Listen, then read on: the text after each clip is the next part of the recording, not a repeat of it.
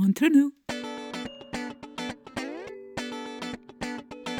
Entre nous, Le podcast pour parler de sexualité. Par vous, avec vous. pour vous. Bienvenue à tout le monde. Je suis super content d'inviter Didier, qui était d'ailleurs notre référent qu'on a créé cette association, le Lovell Center, au tout début dans l'incubateur entrepreneurial de la ville de Bruxelles. Et Didier était notre tuteur référent dans le métier. Et comme euh, on apprécie beaucoup Didier, on l'avait choisi comme mentor. Et puis voilà, quelques deux ans après, Didier écrit un livre sur une thématique qui nous tient à cœur. C'est donc le masculin conscient, le masculin en chemin. Et donc on a le plaisir d'inviter Didier pour vous présenter le livre et en discuter avec vous. Alors la technique aujourd'hui est très particulière. On est en présentiel aujourd'hui avec Didier. On a quatre personnes dans le public. Toute première fois qu'on a un public et qu'on fait un live Facebook et qu'on est en présentiel. Voilà. Et on a Benjamin en Suisse.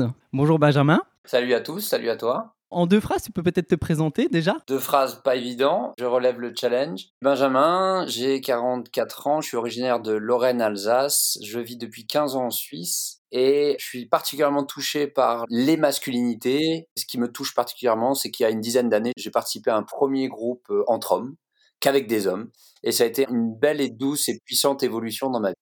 Voilà. Merci. Il y aura Quentin et Maxime, invités surprise, que Didier va découvrir aujourd'hui, qui sont passionnés ou en tout cas intéressés par la thématique du masculin conscient et du masculin en chemin. Et ce sont des hommes en chemin que j'apprécie beaucoup. Donc voilà, ça fait quatre personnes que j'adore qui sont là au micro. Et ils sont là pour écouter l'intervention, on va dire, de Didier, mais aussi lui poser des questions tout à l'heure. Donc on leur donnera la parole.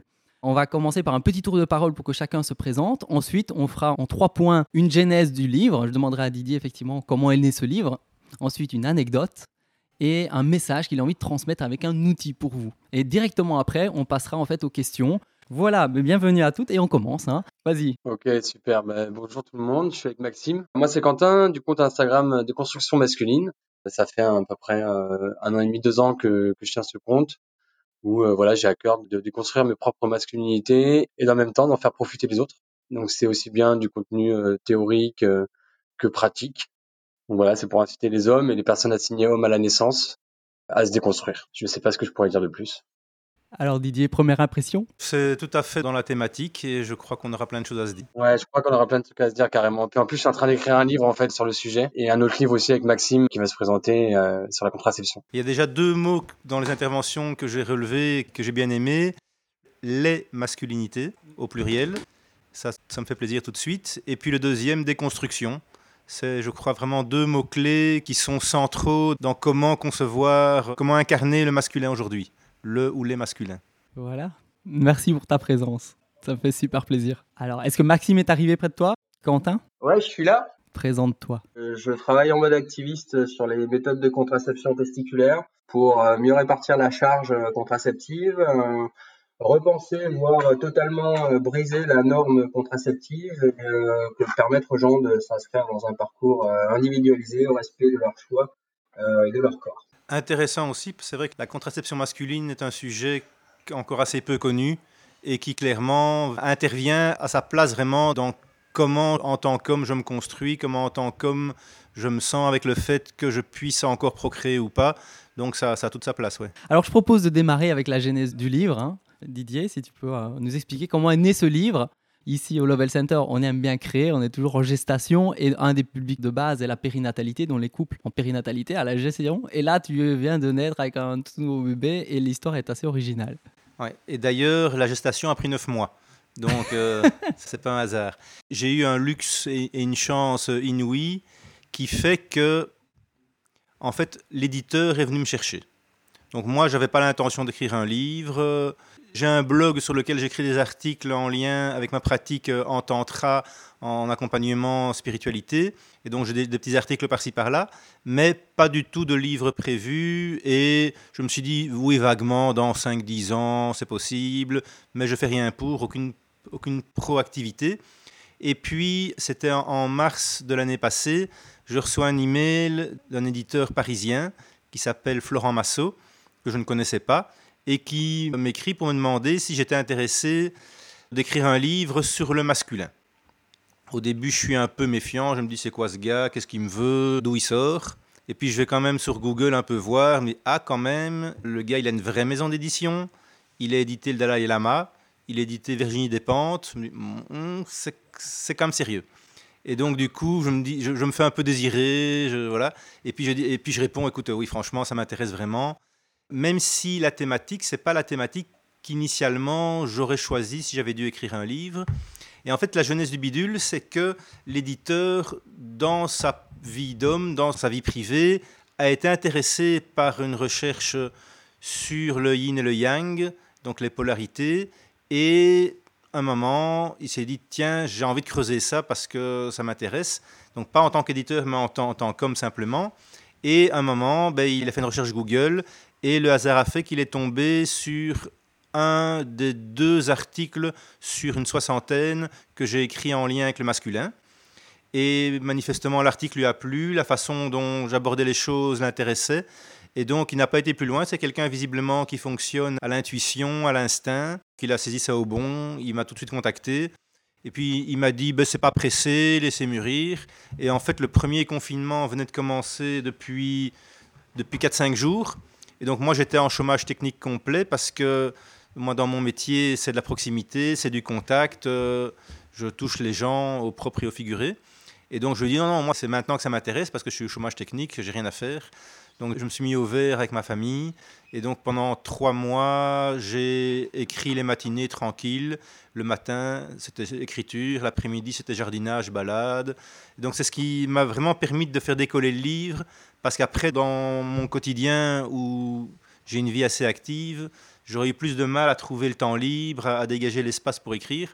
Et là, les trois premiers mois qui ont vraiment permis de lancer le livre ont fait que après, j'ai pu dégager un peu de temps par-ci par-là, mais parfois pendant 15 jours, j'y touchais pas, je laissais mûrir, je me sentais moins inspiré, puis j'y revenais. Et j'avais comme deadline le 15 décembre, et j'ai terminé tranquille début décembre. Mais il m'aurait dit euh, le 1er octobre que j'aurais fini le 1er octobre. Ça a été tout facile, en fait, tout fluide. Et là encore, tout s'installe facilement, donc je suis content. Et ce que j'observe, c'est que tu as énormément de références dans ton livre.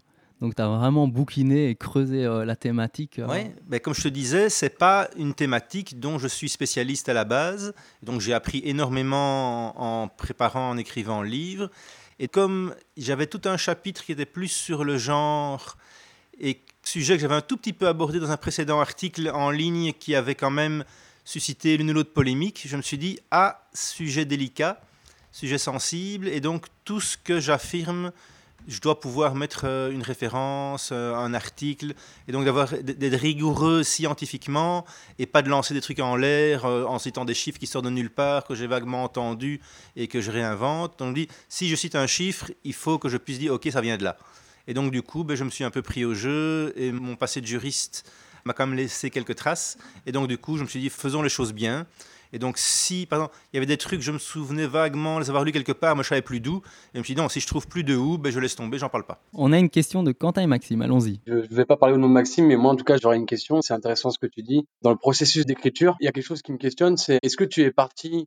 Parce qu'en fait, c'est souvent ce qu'on reproche euh, aux hommes notamment dans la sphère féministe, en fait, c'est euh, d'écrire des, des, livres en fait sur euh, les masculinités et les hommes en général, en reprenant vraiment des écrits, en tout cas des thèses, euh, des sources féministes. Et ce qu'on reproche aux hommes, c'est en fait de pas actionner quelque part leur subjectivité et ce qu'ils ont vécu, de pas se mettre en jeu finalement et de pas prendre trop de risques. Qu'est-ce que tu penses euh, par rapport à ça? Ben, C'est vrai que c'est un écueil possible. Mais par exemple, moi, je suis pas mal parti de mon parcours d'homme. Donc, euh, c'est clair que j'ai été lire des auteurs plus qualifiés que moi, mais tout ce qui ne résonnait pas dans mon vécu personnel ne m'intéressait pas, j'avais pas envie de le reprendre. Il y a certains passages, je dirais, où je cite quelques références, quelques statistiques, et bon, là, je dirais qu'il n'y a rien de personnel là-dedans, mais en règle générale, je pars vraiment de mon cheminement personnel, du cheminement des hommes que j'ai pu accompagner. J'ai pas mal de femmes dans ma clientèle, et donc j'avais parfois le retour sur les hommes, mais via les femmes et donc l'autre son de cloche, mais parlant finalement aussi des masculinités. Voilà, ça m'intéressait pas de faire un bouquin théorique et de parler de généralité. Sinon, autant renvoyer des bouquins mieux, écrits par d'autres. Voilà, j'espère avoir répondu à ta question en disant ça. Pas forcément mieux écrits, mais en tout cas qui viennent clairement euh, de femmes. Et parce que ouais, je trouve, je trouve ça très intéressant en fait de partir de soi Et je pense que l'enjeu, il est vraiment là, en fait. Du coup, très bien. Ça me parle, ce que tu dis. Et puis, comme je suis en accompagnant en spiritualité, en développement personnel, pour moi, c'est vraiment la base. On démarre de soi et puis on voit comment notre propre expérience peut après être universalisée et comment on peut partir du particulier et arriver à une forme de général, sachant qu'évidemment, c'est un sujet où il n'y a pas euh, une seule vision. On parlait vraiment des masculinités et ça m'intéressait justement de voir comment mon parcours peut résonner ou pas résonner chez d'autres qui ont vécu des choses similaires ou des choses qui n'ont absolument rien à voir. Et donc c'est intéressant, mais en même temps, le sujet que je connais le mieux, c'est moi-même. Donc c'est vraiment, je pars de moi, sans être nombriliste, mais c'est mon petit parcours à moi que je maîtrise euh, le mieux. Je peux à partir de là dire, ok, moi j'ai vécu ça, j'ai ressenti les choses comme ça, j'ai eu tel rapport euh, avec mon père, ou, ceci, et donc de là, ben, est-ce que ça peut, je peux rebondir sur autre chose? Ça, ça me semblait le plus pertinent. Moi, personnellement, j'adore tous les gens qui sont autour de la table aujourd'hui et qui partent de leur propre expérience d'homme et qui montrent toute cette diversité, chacun à notre manière, avec notre passion et notre spectre et notre expérience, pour simplement montrer une voie différente. Et quelles que soient en fait les publications, les généralités, les statistiques ou les articles ou les références, à la base, il y a toujours eu bien des personnes qui commencent à être le premier à dire moi j'ai vécu ça et puis d'autres vont réagir, réagir, réagir et puis après ça peut devenir une référence ou un modèle. Il faut bien des gens qui osent et qui se dévoilent en fait. Il y a eu des pionniers à chaque génération et euh, je salue euh, super fort euh, chacune des initiatives des gens ici autour de la table à ce sujet-là. Au deuxième point, Didier, est-ce que tu pourrais nous partager une anecdote par rapport au livre, quelque chose que tu auras appris, quelque chose que tu as envie de partager, que tu as peut-être surpris toi-même? La première chose qui m'a surpris, c'est de voir ma propre évolution. Le premier article en lien avec le masculin sur mon blog, je l'avais écrit il y a environ 5 ans. Et il m'a servi un peu de matériaux où je me suis permis de me recycler un peu moi-même. Et à ma grande surprise, j'ai réalisé que j'étais plus tellement d'accord avec moi-même, que pas mal de choses que j'avais écrites avec mes yeux d'aujourd'hui me semblaient assez manichéennes ou manquant de nuances ou de subtilité. Et donc, ça m'a vraiment étonné de me dire, mais, en fait, je suis pas du tout d'accord avec ce qu'il a écrit, ce gars-là. Et puis, en écrivant le livre, en me documentant, je me rends compte aussi que j'ai énormément évolué en finesse dans mon appréciation. J'ai commencé avec mon, mon esprit de juriste, que malheureusement, j'ai pas complètement perdu et qui était d'abord de trouver la définition du masculin majuscule en me disant voilà, il faut mettre des trucs dans les cases. Et assez rapidement, j'ai réalisé que c'était peine perdue, parce qu'effectivement, parler du masculin au singulier, ça n'a aucun sens. Et plus on essaye de fermer dans une étiquette, plus on s'éloigne du vivant, de la diversité du vécu. Et donc, euh, j'ai vraiment lâché assez rapidement, en début de bouquin, cette idée-là. Et de voir, durant les neuf mois de jeunesse du livre, il y a plein de choses que j'ai découvertes, que j'ai variées. Et maintenant aussi, avec les retours des gens, je réalise que j'apprends encore plein de trucs. Il y a une question de Quentin. Mm Ce que tu disais sur le fait d'être euh, manichéen et assez euh, polarisé comme ça, moi je me suis posé des questions notamment sur le fait de déconstruire ces masculinités qui étaient souvent en fait euh, emprunts et empruntés du milieu militant. Et pour moi, l'enjeu, clairement, il est, il est de ok de l'ancrer dans le milieu militant, mais de le sortir aussi euh, du milieu militant. À ton avis, comment on fait pour être euh, à la fois dans une euh, démarche militante par rapport à ça, donc d'expansion un peu de ces questions-là, mais à la fois dans la spiritualité?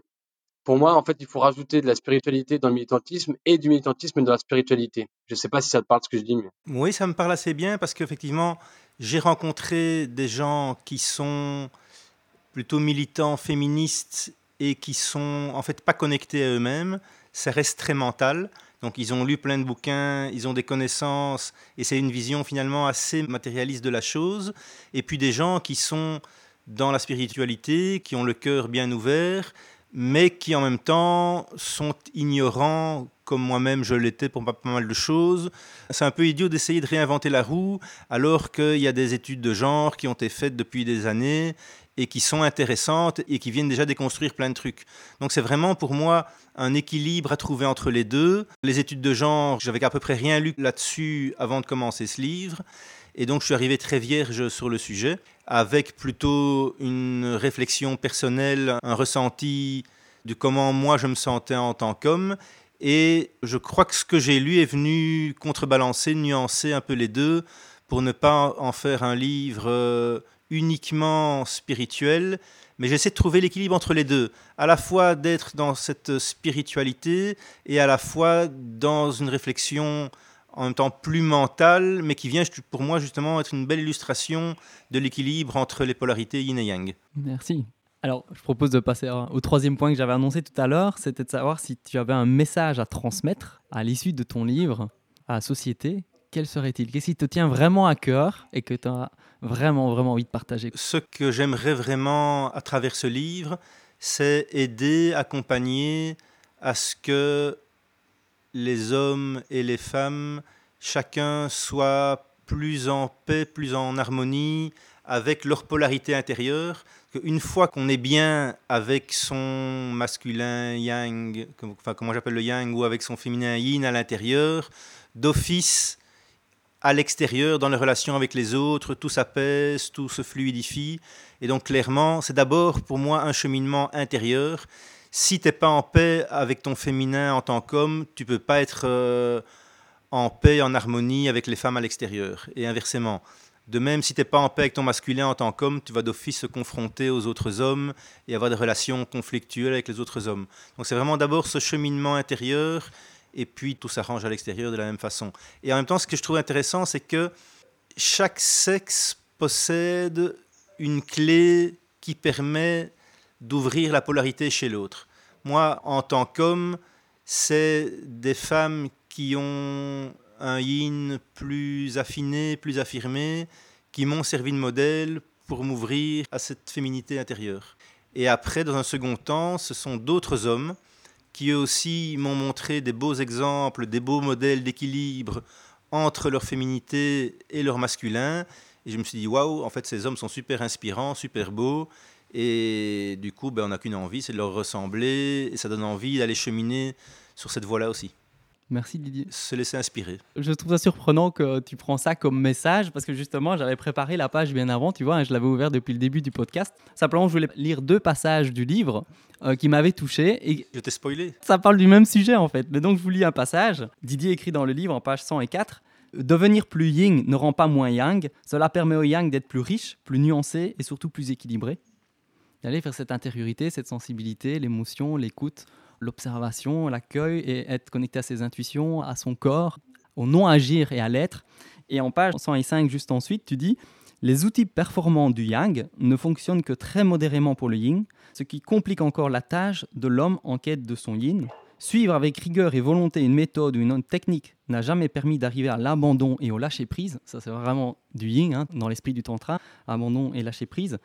C'est une toute autre langue dont il faut apprendre la grammaire, ce qui amène progressivement à lâcher le faire, que tu écris en majuscule, pour simplement être. Et moi, j'avais envie de partager ce, passage parce que je le trouve vraiment beau. C'est ce côté où, quelque part, parfois, on a presque l'impression de dire, oui, mais si on devient plus féminin, on se féminise. Mais en fait, c'est juste le message inverse. C'est quelque part, en développant son yin, on affine, on enrichit, on comprend mieux sa partie yang, elle peut mieux s'exprimer, elle devient plus expansive, stable et enrichissante pour soi-même en fait. En fait, c'est paradoxal, mais si on ne s'autorise pas sa part yin, ça donne un yang qui au final est assez fragile parce qu'il est construit sur des bases assez friables où toutes nos vulnérabilités doivent être cachées, doivent être masquées.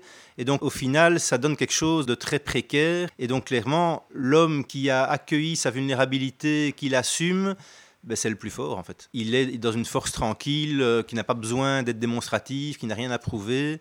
C'est juste quelque chose de, de, stabilité, de serein, qui est protecteur, qui, ne menace personne et qui est ce, qu'il y a de plus beau. Quoi. Et ça résonne aussi en page 172, tu mets, ce sont paradoxalement des exercices d'intériorité faisant appel au yin qui vous aideront à reconnecter le yang. Telle est la complémentarité des polarités. Donc effectivement, aller vers l'un ne se prive pas de l'autre, mais s'enrichit Et permet parfois d'aller le contacter, justement, ce yang, dont certains hommes cherchent peut-être, mais c'est qui eux, eux-mêmes, leur homme intérieur, quelle est leur masculinité, leur yang à eux, puisqu'on parle des masculinités.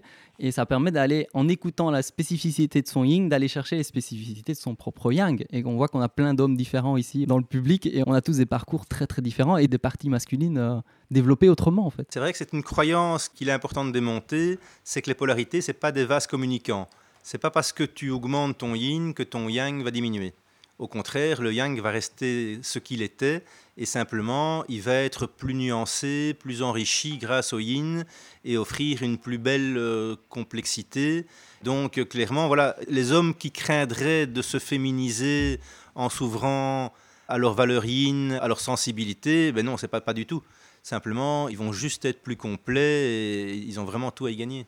J'avais une question à la fois pour Didier, mais peut-être pour Benjamin aussi. C'était de se dire que, pour Maxime et euh, pour Quentin et David également, hein, mais euh, je pensais entre autres à Benjamin dans ses activités, comme toi Didier qui travaille sur le collectif et l'accompagnement, et des activités entre hommes.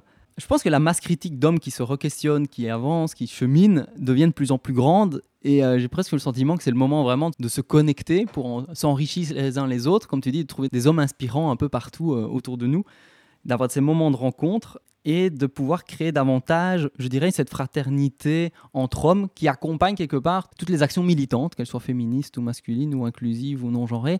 Et en même temps, j'ai l'impression que les hommes ont encore beaucoup de mal, malgré tout, à se dévoiler, à oser, à s'affirmer. Et quand on fait un atelier, ben on voit bien qu'on a rapidement des inscriptions féminines et très peu d'activités masculines. Quand on fait des cercles de parole masculins, on a quand même plus difficile à trouver des personnes. Je ne sais pas si Benjamin confirme je me demandais comment amener davantage d'hommes à se présenter euh, vers nous. Moi, je peux répondre un instant. Oui, euh, merci Olivier pour la question. Bah, moi, j'ai l'impression qu'il n'y a rien à pousser en fait. Il n'y a personne à convaincre. Il y a juste peut-être la, je sais pas, la, position de Didier telle que je la vois, c'est bah j'écris un livre, j'ai un blog, je propose du contenu, je propose une réflexion. Il n'y a personne à convaincre. Et les hommes qui sont prêts, qui sont en chemin, et je pense que ça fait écho au titre du livre de Didier, bah ils se mettent en chemin, point, et ils cherchent des ressources quand ils sont en chemin. Donc moi, je suis pas tout à fait d'accord avec cette énergie où je m'épuise parce que moi, euh, je suis en chemin. Du coup, je vais essayer de trouver des copains pour me dire ouais, je suis pas tout seul. Il y a plein d'hommes en chemin aussi. Et pour aller un petit peu plus loin dans la réflexion, au-delà du yin-yang, de masculin-féminin, moi j'ai aussi l'impression qu'il y a une énorme part de la population, je pense surtout aux jeunes, les moins de 30 ans, qui se, ne se retrouve ni dans euh, une assignation à la naissance, ni euh, dans ce qui se passe dans euh, Monsieur, Madame quand on remplit un questionnaire administratif, par exemple. Donc aller au-delà des genres, c'est une espèce de contradiction entre l'énergie patriarcale de mes grands-parents, mon grand-père, mon père, et, et comment transmettre aux jeunes ce que je n'ai pas reçu. Donc ça c'est plutôt le passé. Et puis le présent c'est euh, waouh mais en fait euh, tout le monde se dit euh, LGBTQR+, euh, on va au-delà de la théorie du genre, on a envie de tout défoncer le patriarcat, de casser les codes, d'aller au-delà des limites. Et donc là-dedans, j'ai l'impression que pour beaucoup d'hommes, c'est un peu le bordel quoi. Voilà ce que j'ai à dire euh, pour l'instant. Ben, j'ai envie de rebondir un tout petit peu. J'aime bien au début, justement, quand tu disais qu'il fallait rien forcer, rien pousser. Mais donc, c'est vraiment plutôt l'énergie du yin, du laisser-faire, qui pour moi est effectivement plus juste.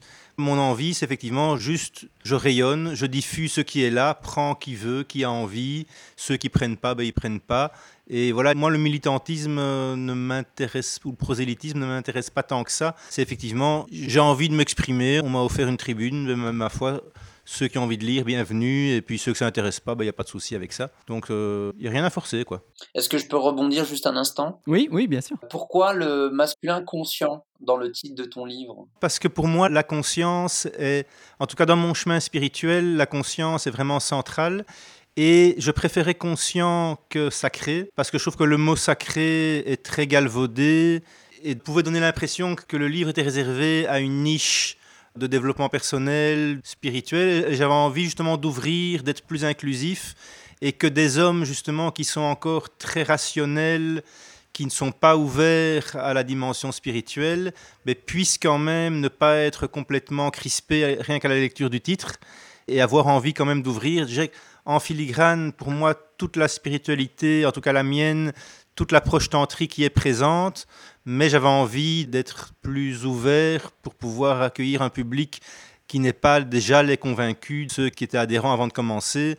Donc c'est plus intéressant d'accueillir des gens qui a priori peut-être vont être questionnés, vont pas être d'accord avec tout, mais de susciter les réflexions et d'ouvrir un peu le débat. Merci beaucoup. Moi, j'ai l'impression que même si en Europe francophone, euh, euh, moi je suis en Suisse, mais je suis français, mais je me suis beaucoup déplacé ces dernières années, même en Belgique d'ailleurs, mais j'ai l'impression que c'est culturel. Tu as parlé du mot euh, spirituel ou sacré qui est galvaudé, et pour moi, le mot conscient, il est aussi galvaudé. C'est-à-dire que, oh là là, il va falloir être conscient. On va faire de la pleine conscience. On va manger consciemment. Et je pense que pour une partie des hommes qui voient le titre du livre, qu'ils voient sacré pour eux, ils voient spirituel pour eux, ils voient conscient.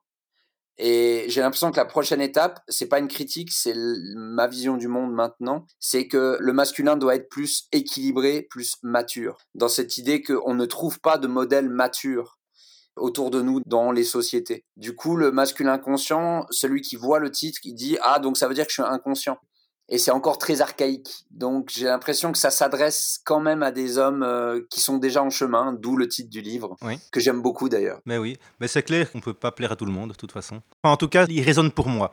Après ça, il peut ne pas résonner pour d'autres, j'entends bien, oui, c'est clair. Mm. Magnifique. Et en fait, c'est assez marrant parce que j'ai commandé ton livre il y a quelques jours et Olivier m'a contacté en me disant tiens, il y a Didier, alors j'ai fait le lien. Et, ah. et donc, comme j'ai toujours pas reçu le livre, c'est Olivier qui m'a envoyé des photos du sommaire. Et est-ce que toi, Didier, tu as tout de suite envisagé de mettre des exercices pratiques à la fin de chaque chapitre? Parce que ça, ça m'a beaucoup interpellé, beaucoup plu. Ben oui, pour moi, c'est mon approche tantrique qui est que tout ce qu'on n'expérimente pas et qu'on ne vit pas dans le corps, qu'on ne ressent pas, n'est pas réellement intégré. On peut avoir une compréhension qui reste euh, intellectuelle, mentale et qui est importante, mais qui reste partielle pour moi, pour vraiment intégrer complètement quelque chose, ça doit être vécu dans le corps, pour que ça soit vraiment dans les cellules. Et donc, un exercice concret, pratique, corporel permet de ressentir et d'avoir une compréhension du coup beaucoup plus complète, à la fois intellectuelle avec la lecture du bouquin et à la fois plus intuitive et émotionnelle en vivant un exercice en lien avec le sujet. Magnifique. Est-ce que tu aurais un exercice que tu pourrais offrir euh, aux personnes qui nous écoutent? Le premier qui me vient, il a beaucoup choqué ma mère. c'est à la fin du chapitre 3, donc elle le trouvait beaucoup trop tôt dans le livre et du coup elle va pas le proposer à, la tournante de livre avec ses copines. Donc je suis très déçu. Et donc c'était le chapitre parle des peurs dans l'inconscient masculin à l'égard du féminin. Et donc, entre autres, la peur dans la sexualité pour les hommes d'être engloutis il y a ce, fameux mythe qui est dans toutes les cultures du vagina dandata, qui est le fait que le vagin de la femme possède des dents, qui va sectionner le pénis masculin, l'engloutir. C'est vraiment une peur archaïque qui est super présente. Et j'ai participé à un cercle d'hommes euh, il y a 3-4 ans. Et j'étais très étonné que ça soit encore présent dans les partages des hommes. Et donc c'est vraiment un truc qui est bien là. Et donc par rapport à ça, j'avais eu comme idée d'exercice, qui était en fait un exercice euh, existant déjà en tantra, qui est dans la sexualité, donc au sein du couple, de l'intimité, plutôt que ce soit comme d'habitude l'homme qui soit pénétrant, qui soit actif, qui soit yang, d'inverser un peu les rôles, pas que la femme soit hyper euh, yang, non plus, mais que les deux corps soient côte à côte, enfin face à face, les deux sexes à proximité, vraiment collés l'un à l'autre, et en fait de laisser faire naturellement le fait que le sexe féminin vient progressivement absorber le sexe masculin. Donc ce n'est pas une pénétration, c'est vraiment un phénomène naturel qui fonctionne. Et donc de, pour l'homme, vraiment ressentir qu'est-ce que émotionnellement ça vient lui faire, de se sentir euh, progressivement englouti et de, en fait, d'accueillir le fait de se dissoudre dans la profondeur du féminin, de voir comment il vit ça. Voilà, c'était l'exercice que je proposais, que ma maman a trouvé un peu sulfureux. Oui, c'est un, bel exercice, quoi, de simplement laisser les corps euh, agir, écouter comment les corps euh, euh, résonnent. Laisser faire l'amour. Il y a d'ailleurs un, Suisse, Stéphane Vazet, qui a écrit un livre qui s'appelle Laisser faire l'amour. Je me demande s'il ne parle pas de l'exercice d'ailleurs, lui aussi. Donc c'est quand même un classique. Si c'est ta mère et donc si c'est une femme qui a trouvé sulfureux, pour reprendre tes mots, est-ce que tu as eu des témoignages des hommes sur cet exercice? Le compagnon de ma maman, qui est de la même génération et qui est catholique pratiquant, était lui aussi relativement choqué par, le, par l'exercice. Mais bon, je crois que c'est aussi une question vraiment d'éducation et de génération. Bon, après ça, j'ai des exercices qui ne sont pas tous comme ça. Hein. Enfin, il y a des exercices individuels et des exercices qui ne sont pas directement en lien avec la sexualité. Voilà, il y a plein d'exercices de styles différents qui ne sont pas tous, je dirais, aussi impliquants que celui-là. Alors, il y a une question de Maxime.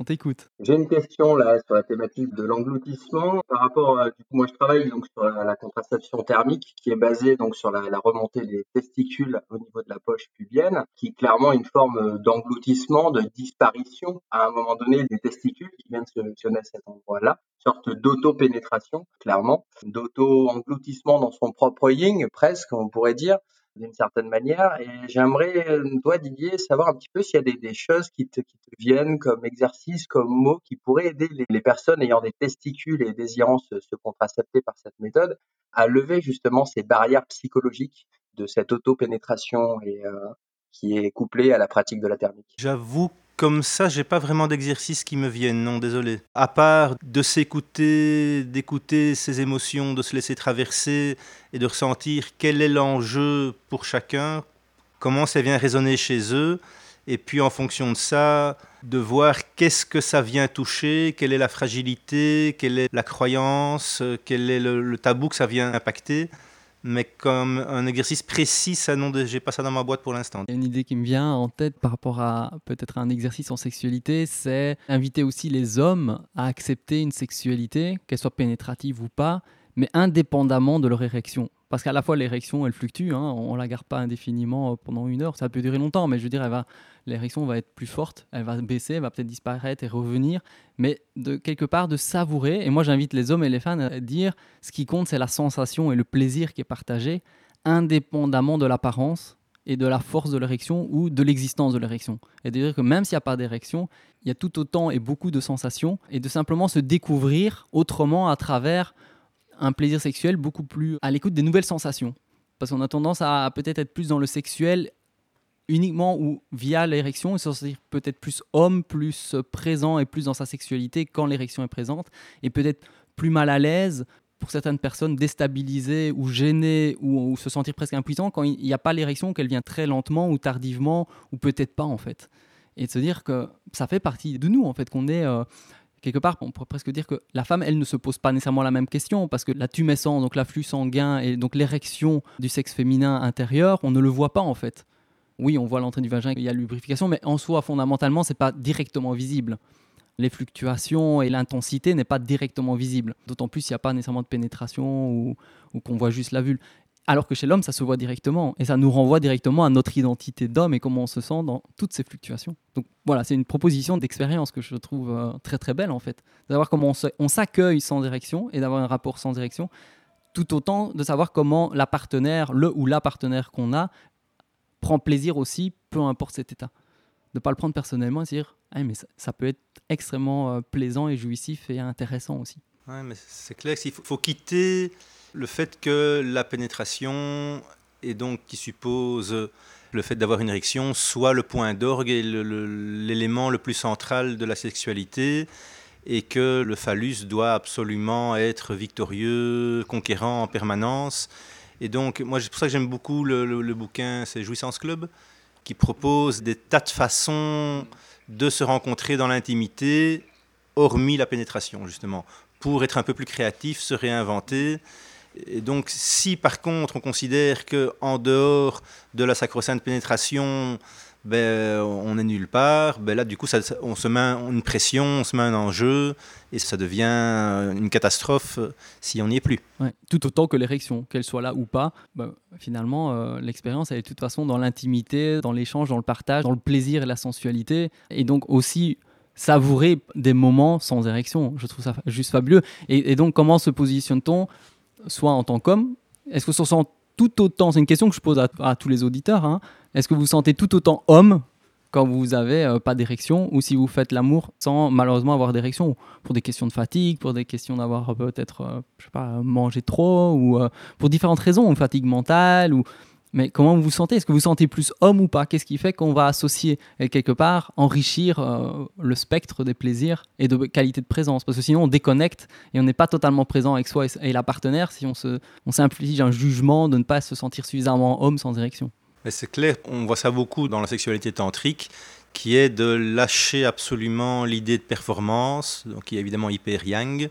Et fondamentalement, ce qui est d'abord recherché, c'est la qualité de connexion, de présence, d'écoute, durant laquelle l'érection est, un peu une non-question.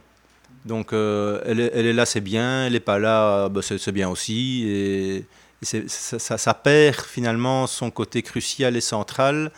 Et donc de, de voir que c'est pas à ça que se joue le fait que je me sens un homme ou pas un homme, clairement. Merci. Juste un mot de fin. J'aime bien parler de polarité yin et yang pour ne pas parler d'homme et de femme. On est tous traversés par ces deux énergies dans des proportions différentes les uns et les autres. Et en fait, c'est beaucoup plus inclusif de parler en ces termes que de parler d'homme yang, de femme ceci. Et donc, euh, ça inclut tous les genres, toutes les orientations.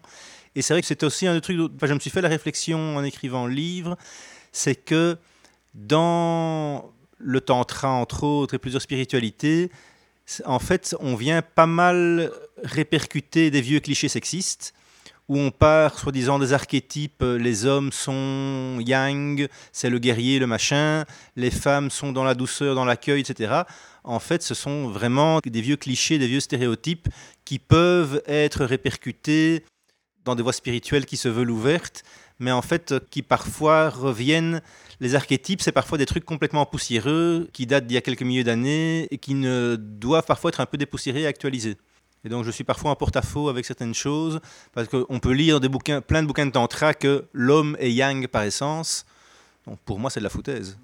La femme peut être aussi yang que l'homme. Il y a autant de guerrières que de guerriers. Il y a autant de reines que de rois. Simplement, notre éducation, notre conditionnement ont fait que chez les hommes, c'est le yang qui est valorisé, et une femme est vue comme féminine à condition qu'elle montre son yin et surtout pas trop de puissance. Ben, pour moi, c'est ça la déconstruction, de voir qu'en fait, on a tous les deux en potentiel autant l'une polarité que l'autre, et que donc faut s'autoriser à placer le curseur, chacun là où on, sent qu'il est bon pour soi, là où on sent le plus épanoui, le plus complet, et peu importe qu'il il soit là ou là, si c'est ça ou là je me, je me sens bien. Je me sens bien dans mon incarnation biologique d'homme, mais c'est avec un curseur de féminité qui peut être là où j'ai envie de le mettre. Ben merci Didier pour cette intervention et ce partage riche qui amène d'autant plus de, de, réflexion. Avec plaisir. J'espère que ça a donné envie aux gens de s'instruire davantage, d'autant plus que tu abordes énormément de thématiques dans ton livre. Il y a beaucoup de chapitres, beaucoup de thèmes. Oui, on n'a pas, pas, du tout abordé. Oui, non, non, il y en a énormément et également beaucoup d'exercices aussi pratiques et de réflexion. J'ai beaucoup aimé ta plume, la manière dont tu écris, la, facilité de lecture et de jongler en fait avec les mots qui sont euh, très plaisants. En tout cas, j'ai pris beaucoup de plaisir à savourer certains paragraphes en fait euh, très très euh, somptueux.